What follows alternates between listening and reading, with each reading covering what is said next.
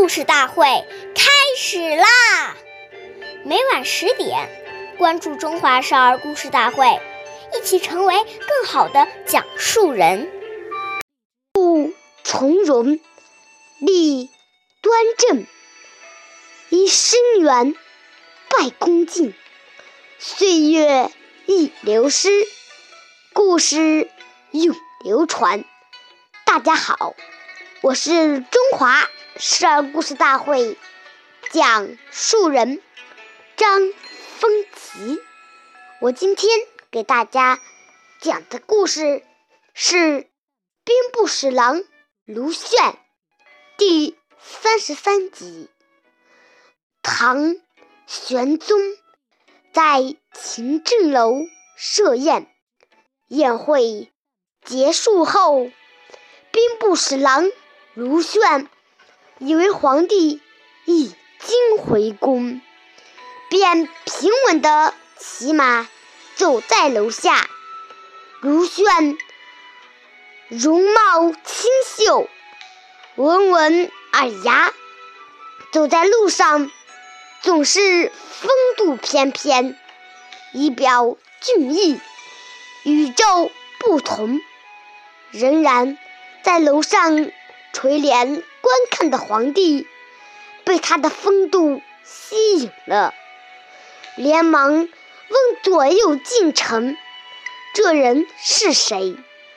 近臣便把卢旋的姓名告诉了皇帝。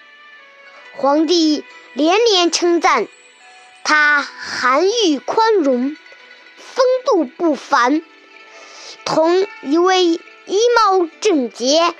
而且又有风度的人在一起，我们就会觉得愉快，感到精神焕发。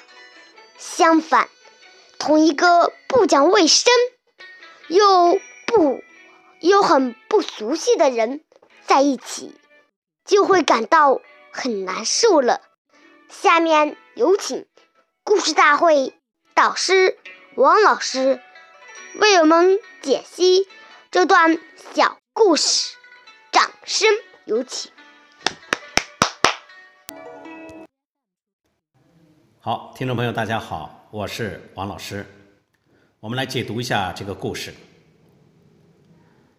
我们说，所谓立如松，行如风，站如钟，坐如弓，一个。人的这个外在的形象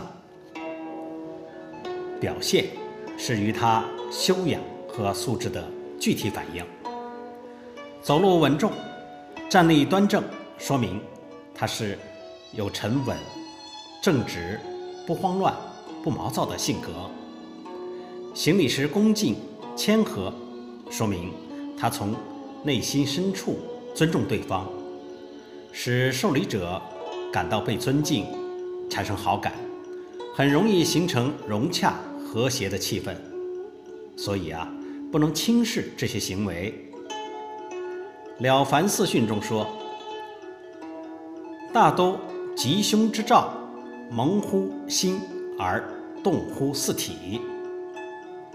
其过于厚者，常祸福；过于薄者，常进祸。”这是告诉我们，一个人的凶福吉祸，通过这些身体的礼节行为，就可以预测他的将来如何。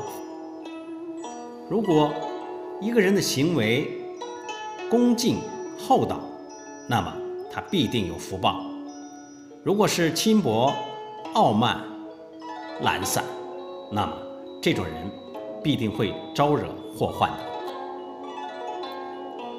好，感谢您的收听，下期节目我们再会，我是王老师。